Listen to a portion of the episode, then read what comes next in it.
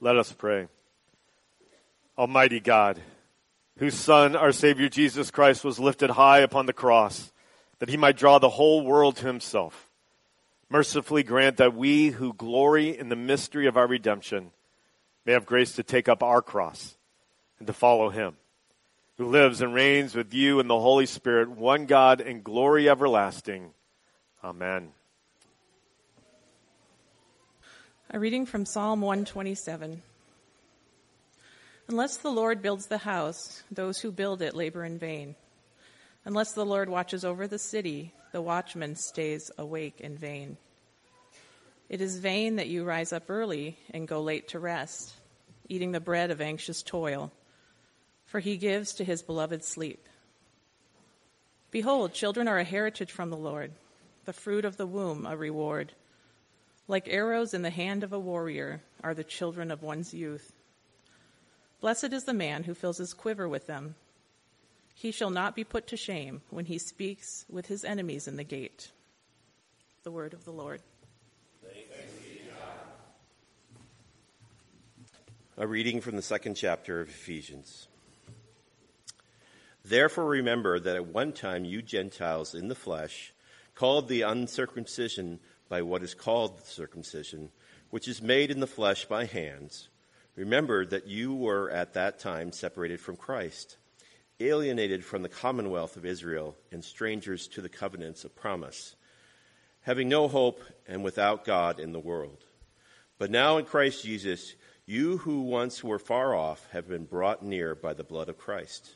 For he himself is our peace who has made us both one and has broken down in his flesh the dividing wall of hostility by abolishing the law of commandments expressed in ordinances that he might create in himself one new man in place of the two so making peace and might reconcile us both to God in one body through the cross thereby killing the, the hostility. And he came and preached peace to you who were far off and peace to those who were near. For though th- for through him we both have access in one spirit to the Father. So then you are no longer strangers and aliens, but you are fellow citizens with the saints and members of the household of God, built on the foundation of the apostles and the prophets, Christ Jesus himself being the cornerstone, in whom the whole structure, being joined together, grows into a holy temple in the Lord. In him you also are being built together into a dwelling place for God by the Spirit. The word of the Lord. This is the gospel of our Lord Jesus Christ according to Matthew. Glory to you, Lord Christ. Do you think that I have come to abolish the law or the prophets? I have not come to abolish them, but to fulfill them. For truly I say to you, until heaven and earth pass away, not an iota, not a dot will pass from the law until it is accomplished. Therefore, whoever relaxes one of these least of the commandments and teaches others to do the same will be called least in the kingdom of heaven. But whoever does them and teaches them will be called great in the kingdom of heaven. For I tell you, unless your righteousness exceeds that of the scribes and Pharisees, you will never enter the kingdom of heaven. You have heard it said that um, in the days of old that you shall not murder, and whoever murders will be liable to judgment. But I say to you that everyone who is angry with his brother will be liable to judgment. Whoever insults his brother will be liable to the council, and whoever says, You fool, will be liable to the hell of fire. So, if you are offering your gift at the altar and remember that your brother has something against you, leave your gift there before the altar and go. First, you be reconciled to your brother, and then come and offer your gift. Come to terms quickly with your accuser while you are go- going with him to court, lest your accuser hand you over to the judge, and the judge to the guard, and you be put in prison. Truly, I say, you, you will never get out until you have paid the last penny. The gospel of the Lord. Praise to you, Lord Christ. We give you thanks and praise, Lord Jesus. We thank you that you reign on high, You are sovereign over all things. And we thank you that you are Lord of this church and you are Lord of the church. May we, in all things, submit our lives to you. Pray that you would help us, um, grow us as your disciples. Uh, we pray. We ask this through your holy and precious name. Amen. Amen. So we're beginning um, a new um, sermon series uh, uh, today that'll go um, through the fall um, that we're calling "Living in the Kingdom." I forgot to uh, get the title in uh, to the bulletin, but it'll be there next week. But as the title says, "Living in the Kingdom," basically we're we're wanting to explore and sort of dig into, delve into, what does it mean uh, for us to live as citizens of the kingdom, right? For that to be our identity, where we find our citizenship, that we belong to the kingdom. And how does that shape us in all aspects of life? Right? And so we're wanting to think through what does it mean to have a kingdom mindset in our work and our family and in the various areas um, where we live. And when we talk about a kingdom mindset, that can sound sort of like a cool thing to say, but we may wonder what, what does that even mean? I basically think a kingdom mindset is, is captured, right, in the, the prayer that we say in the Lord's Prayer, Thy kingdom come, Thy will be done on earth as it is in heaven right? To actually live with that mindset. I'm longing for the kingdom to come.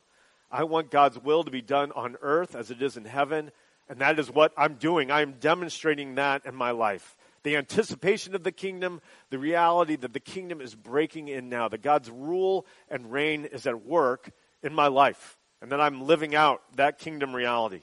So again, we'll continue to think through what does that look like? What does it mean to have a kingdom mindset? Uh, but today I want to think about one aspect of the kingdom, I think especially appropriate on our 17th birthday as a church, which is what is the kingdom reality of the church, right? What do we believe to be true about the church, right? Kingdom truth, right? And maybe the world would say something different, but again, we live in the truth of the kingdom.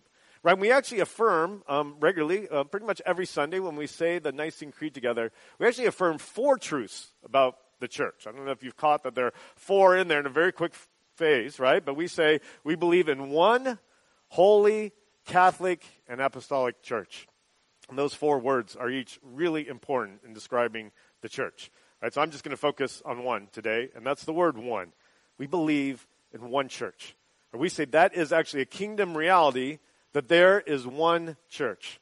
Right, but let's just acknowledge that takes some faith, right? That takes a kingdom mindset to actually say there's one church because there's a lot of evidence to say there are many churches, right? Not just because we drive around and we see many churches, right? And not just because those churches look very different, right? Although they do, right? Worship styles, right? I mean, demographics, certainly as we look worldwide, right? There are huge differences in the church. But the fact of the matter is, there are also huge differences in sort of what those churches believe, right? Again, we say the Nicene Creed to say, look, this is the core of what we believe right? But I mean, thinking about this series, right? Living in the kingdom, what does it mean to be members of the kingdom, right? We can imagine that series looking very different in other churches than we'll look here at Church of the Cross. The things that we'll focus on, the things that will emphasize the strength of our convictions. But there is great diversity, right? And sometimes that diversity is really exciting for us. You know, isn't that great how big the church is? And sometimes, right, it can be pretty discouraging for us. Sometimes it's actually super hard to look at some of the differences in the church, right? We can look at some other churches, again, around the world, around our community, and say, isn't it great that we're one church with them? And other ones that maybe we say, oh, I don't, are we one church with them? Maybe we can kind of, you know, downplay that. But the kingdom reality is there's one church. Right? There is one church. And we are called to live um, in that reality. Right? And again, to be affirming of one church worldwide, one church throughout history, of course, it affects how we live as a local church right? If we are part of the one church, then of course that affects how we relate to other churches, um, part of the one church, right? But it affects how we relate to one another. Right? That oneness is lived out here in this local community at Church of the Cross, right? And so we can think grand and big, and we should, and we can think very localized in this kingdom reality. Right? I want to begin actually talking about the challenge to that reality of one church and then thinking about, in a sense, the solution, right? The, the answer, the reality itself right? You may say, why do you even have to talk about the challenge? like we know there's a challenge to that reality, right? We don't even have to talk about, but I think it's always good to acknowledge the scriptures acknowledge it's a challenge, right? We're not just pretending, hey, everything's great, or the Bible's sort of like, oh, you know, Christians always get along well, right? I mean, right there in the scriptures, we have serious tensions among Christians. We have serious challenges to the reality of the one church. And so that, again, can both be comforting, maybe a little discouraging to say, oh, it happened then, it happens now. That's just the reality And so we can begin to acknowledge there is a real challenge. Right? Two times in our Ephesians passage, the word hostility is mentioned.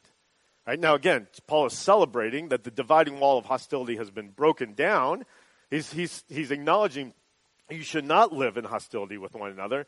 But the fact that he's acknowledging that and talks about that is acknowledging there has been hostility. And that hostility can still raise its, its, its ugly head up.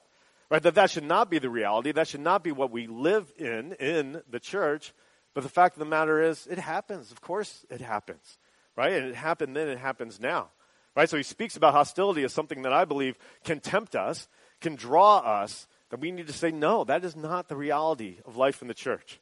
But it is a huge challenge.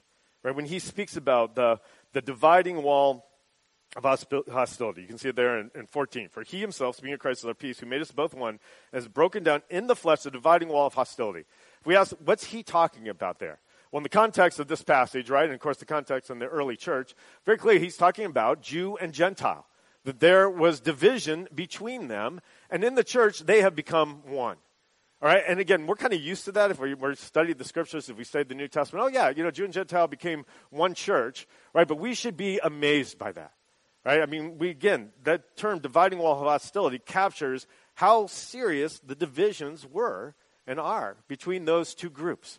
Right? Most believe actually that um, Paul was using the imagery of a wall dividing Jew and Gentile um, based on a real wall that divided Jew and Gentile. In the temple, right, there was a wall that separated um, the place where the Gentiles could not go um, beyond. Um, so Josh uh, Moon helped me with this and uh, uh, shared with me that there was a sign, right, that clearly made it very clear Gentiles cannot go beyond this point. That says this: No foreigner, meaning no Gentile, may enter within the balustrade, right, the wall, around the sanctuary and the enclosure. Whoever is caught on himself shall he be put to blame for the death which will ensue. Right? Sort of, you know, shoplifters will be prosecuted to the fullness of the law, right? You are to blame for the death which will ensue. Right? You will die if you are a Gentile and you go beyond this and it's on your head. That's a little hostile, right? Can we say, yeah, there's some hostility there. And in case we wonder, oh, well, maybe the science said that, maybe it's exaggerating, look at Acts 21, where Paul, it's a rumor, it's not actually true. The rumor is that Paul has brought Gentiles, Greeks, they say, in beyond the wall, right, into the holy place of the temple, right, and they're ready to kill him.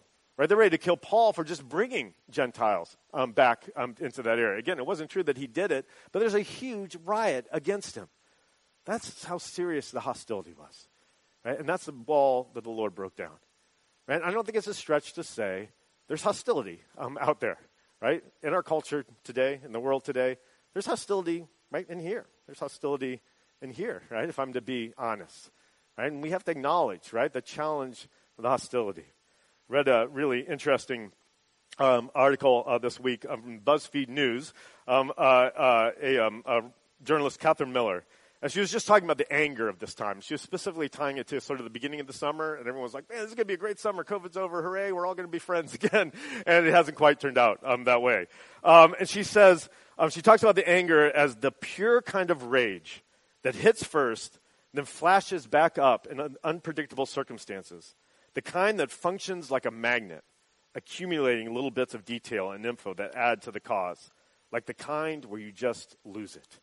Right? This is the anger and the hostility that we're seeing.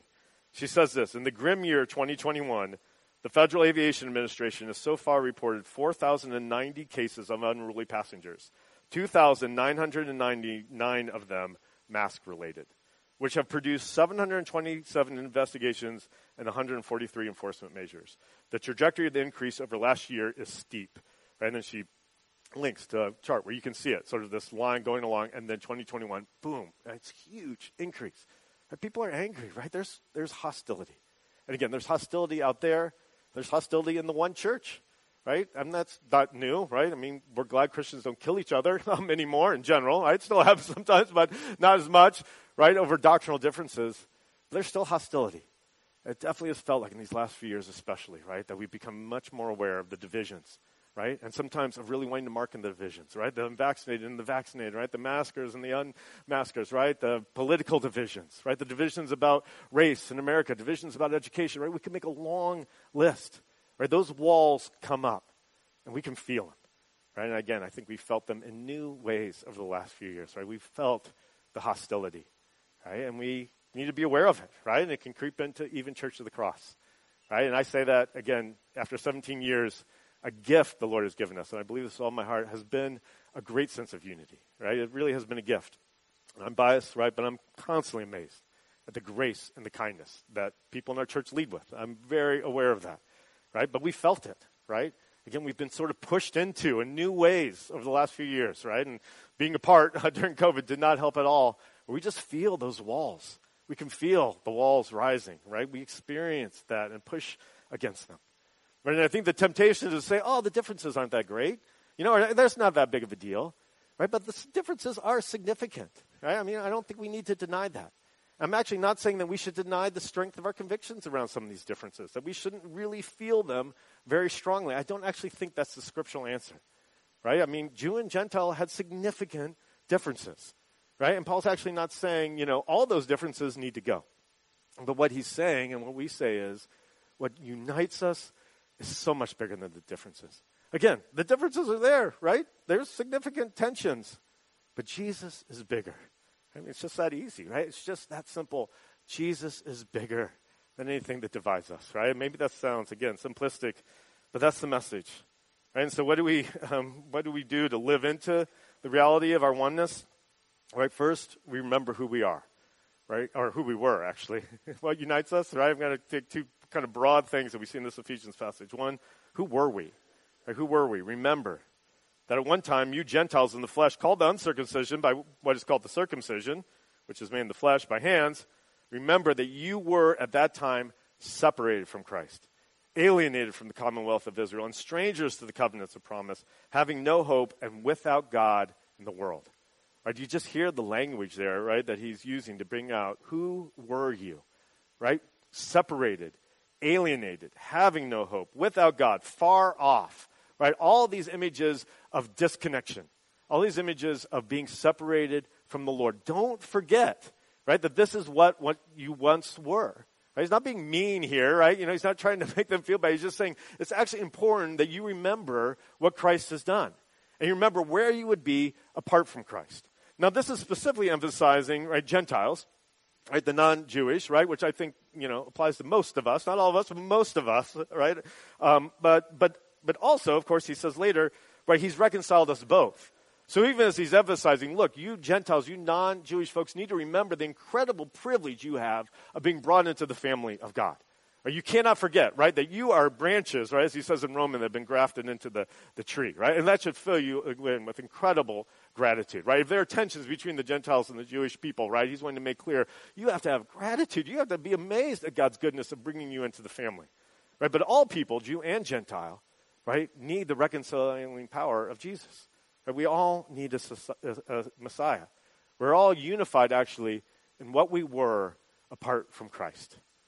Years ago, when I um, I was doing an internship at a church in Indiana, and I was part of a youth trip uh, to, to Florida. So, experienced being a youth volunteer uh, with this group of youth. They went down to Florida. They were doing a number of different projects. And one day we were um, outside, and we were doing some different projects outside for this community center. And a guy came walking by, and I started to talk to him. He was just asking, "What are you guys doing here? And who are you? And you know, what do you, what's what's the deal?" And so I was sharing, "We're from a church in Indiana, and we're doing this." He was like, "What kind of church?" I said, "It's a Presbyterian church." And we were talking more. And then he asked a question. I don't remember exactly how he said it, but basically his question was um, along the lines of what does it mean to be saved?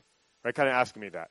And I have to say, when he first asked me, I, I felt a little put out because I thought, okay, he heard Presbyterian and he's thinking, is he really a Christian? You know, do they, does he really know the Lord? So I'm going to kind of test him a little bit and see if he gives me the right answer. And so I said, yeah, I'm saved. You know, I've put my faith in Jesus Christ, right, in his death and resurrection. He's saved me from my sins. He's given me eternal life, right? When I said that, a huge smile broke out on his face. He gave me a hug and was like, isn't it good to be saved? And it was so moving. Now, again, I was a little put out, like, oh, you're testing me. And then I realized, okay, maybe he was testing me, but he also wanted to celebrate with me. Isn't it good to be saved? We, we have hope now. Apart from Jesus, we had no hope. Apart from Jesus, we were strangers. We were alienated.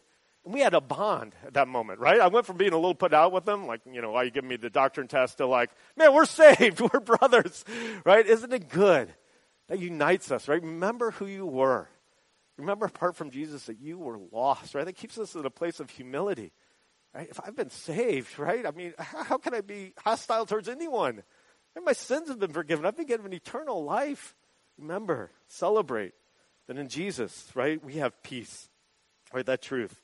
Verse 14, for he himself is our peace right? I, I, feel like that, that truth, Jesus himself is our peace. It's almost like you can kind of imagine a, an arrow pointing up and pointing down in this, in this passage from there, right? He himself is our peace, right? Who is the one that has reconciled us to God? Who is the one that has, um, uh, you know, healed our alienation, right? Who has made us no longer strangers, who has brought us near to God, right? It is Jesus, right? He's the one who, again, because of him, we have peace with God. We are peace. We have eternal life. We have new life, right? Through Jesus. But that arrow, in a sense, also kind of points downward. It says, therefore, you have peace with one another. Therefore, you have peace together. Right? So peace with God leads to peace with one another. Right? And that's what follows. For he's divided, he's broken down um, the, again, dividing wall of hostility. Verse 15, by abolishing the law of commandments expressed in ordinances. Now, maybe you caught this if you heard that read, and then you heard Jesus in our gospel reading saying, I did not come to abolish the law. Were you like, wait a second, oh, oh, you know, I'm getting nervous here, right? You know, Paul just contradicted Jesus. I, I don't believe that's what's happening, just not just only because I don't believe Paul would contradict Jesus, but actually, Paul in his own writings regularly refers to the law, right? And, and, and, later in Ephesians, right, he quotes the fifth commandment of the Ten Commandments honor your father and mother, and quotes it saying, You should be doing this. This is part of the law, right? You're called to honor your father and mother, right? And so he's not saying, Look, ignore the commandments of God in the scriptures. Right, again, that would be contradicting other things he says in various places. Right, but in the context here, we can see clearly what he's speaking about is those ordinances those things, right, that are no longer applicable that separated Jew and Gentile. So he mentions, right, circumcision the beginning of this, right? And we know, again, from reading the New Testament, Paul's writings, right, circumcision was no longer required for Gentiles. Right? They could come into the family of God. They could be part of the kingdom. And they didn't have to, men didn't have to be circumcised. That was a change, right? It was no longer a sign that was required to be part of the covenant community. Right? Gentiles didn't have to hold the food laws. And so basically, the things, right, that would prevent Jew and Gentile from sitting down together, from being part of a community, from enjoying a meal together, those things have been removed. Right? Those sort of walls have been brought down. Right? And so they can still be Jew and Gentile. That can still be the differences, but they can be in one community. They can be one in Christ, right? Their unity is actually more significant than what divides them. And so then we have, in the second part, all these passages, all these um, you know, verses um, that speak both to we've been reconciled to God, but we've been reconciled together. Right? I mean, it's pretty striking, actually. It's like he's, he's going out of his way to say, this is true for everyone. Right? And therefore, you share this, right? You, you have it together. So, verse 16, that he might reconcile us both to God in one body through the cross, thereby killing the hostility. Right? This is, you've experienced this as individuals, but you experience it together right? Verse um, 9, 19, uh, or verse, the end verse 18. Then him, through him, we both have access in one spirit to the Father, right? We both experience this. Those things you're no longer stranger aliens, but you are fellow citizens. You're members of the household of God. Right, the, verse 21, being joined together grows into a holy temple in the Lord, built together. So we see, we see again and again the language of together, both, fellowship, right? This is something you're in this together. And it's not just, you know, he's sort of like, you know, a parent that's putting two siblings that are arguing in the same room and saying, look, you guys are stuck together, you're in the same family, so you better learn to get along, right? I mean, I think it's probably that, but it's actually, you need each other, right? Which is true, right, for siblings as well, right? You belong to one another. It's together that you are a holy temple, right? You can't actually be without one another. You're one body, right? You can't be okay with some members of the body not being part of the body. You kind of have to get along because that's the mission Right? That's the vision. That's what God has done. To know Christ as your peace is to be at peace with one another, to be put together as citizens. And isn't it amazing, right? That we could go from a sign saying Gentiles are not allowed into the temple, right, to him actually saying, You are the holy temple. In Christ, actually, the very presence of God indwells you. And again, that's true for us as individuals, right? We know the indwelling presence of the Spirit. But he's emphasizing together you are the temple, right? Together as a community, you live this out. That is the reality of one church. Last week I talked about um, the importance of the offertory being part of our service, right? Um, even if we're not actually passing the offering plate about, around, even if most of us are giving, you know, online, that we still have a part in our worship service where we're saying offering um, our gifts is part of worship, right? Um, and that's also true for the passing of the peace. But that is part of the service, and maybe it's a part of the service that we can just think, okay, this is the stretch break. You know, it's a time to go to the bathroom uh, real quick. Um, uh, you know, but passing of the peace is liturgically, theologically really important. Right? It takes place after confession, right? What do we remember in confession? Remember who we were, right? That apart from Jesus, we'd be dead in our sins. Remember who we are. We are forgiven. We are restored, right? We are new creations in Christ. And then we have the peace. And the peace is acknowledging we're at peace with God, we're peace with one another. The peace of the Lord be with you and also with you. I've experienced God's peace, and I want you to know God's peace, and I want us to be at peace with one another. All right, but what does it take place before? Well, the passing of the peace takes place before the offering right? Before the giving of a gift at the altar. It takes place before coming to the altar to receive, right? The gift of communion, of the body and blood of Jesus at the altar. And what did Jesus say? He said, if you're coming to the altar, you have something against your brother, go to them, be reconciled. Right? The passing of the peace is capturing that reality. Right? This is the moment to say, you need to be reconciled, right? Before you give your gift at the altar, before you come to the altar, be reconciled. Now I realize, right, oftentimes reconciliation is going to take more than a word at the passing of the peace. Right? But that's a, a, liturgical act that represents a spiritual reality. Right? This is right. That act reminds us, oh, reconciliation is important. And again, I know there's a lot that goes into reconciliation. I know reconciliation can be complicated at times, and so I don't want to deny that. But I want to acknowledge this is how important it is to Jesus that he would actually say, stop your act of worship, interrupt your act of worship to go and be reconciled to your brother, and then come back. He's saying that's part of your worship is reconciliation. That's how important this community is.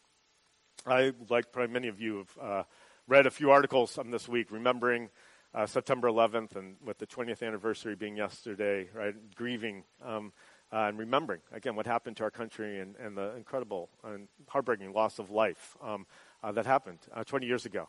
I've been reading a few different articles um, of people who lost loved ones, you know, 20 years ago, and sort of where they're at now and their ongoing um, processing of that and dealing uh, with that grief. One article I, I read um, talked about a, a, couple who lost their son, um, I think was in his 20s, was pretty young uh, uh, on September 11th when he um, died and how differently they process that grief, right? Which happens a lot in married couples. And so the way the husband has processed the grief and the way that wife has processed the grief and continues to process that grief has been very different, right? And for 20 years, they've been processing it in different ways. And, um, and quite honestly, the way they look at September 11th even, even is quite different, right? With the husband really understanding what happened that day in one way and the wife understanding it very differently, right? But they shared about how they've just fought to stay unified and to stay married um, actually in the midst of that. And the wife says this. She says, the reason we've stuck it out and we've stayed together, even though, you know, we've had such differences, is she says, my husband is the only person in the world who understands what it feels like to have raised Bobby and to have lost him. Right? There's only one other person who understands, right, what we lost that day, right? What the, you know, other people lost a friend, right? But they lost a son. And that bond is bigger, right, than their differences. And I read that and I thought, not only is that bond bigger, but they're married. Right? They're one. Right? I mean, they're one in marriage. They've made vows to one another. Right? And to be part of the church is to make a vow, right? The baptismal vows we make. Right? It's to say what unites us is bigger than what divides us. Let's live into that. Jesus' help. Let's pray. Father, again, I'm so thankful um, for the gift um, you've given us of being um, a local body, part of the one body, the church. Lord, may we, when we read passages like this one in Ephesians, may we just be reminded again of the incredible privilege we have to draw near to you, to know you, and to be built up together. And Lord, we just pray that you would help us. You would assist us, Lord, in the hard work it takes at times to be unified. Give us wisdom in working through our differences and loving each other despite that, and truly living as one. Lord, I pray where there is um, a lack of reconciliation, again, you would help us, Lord. You would assist us in that. And Lord, I pray you that you would help us to love your church, um, to love all your church with all of its faults, to love it as you love the church. We give you thanks and praise, Lord Jesus, that you are Lord of the church, and we submit ourselves to you in all things. Amen.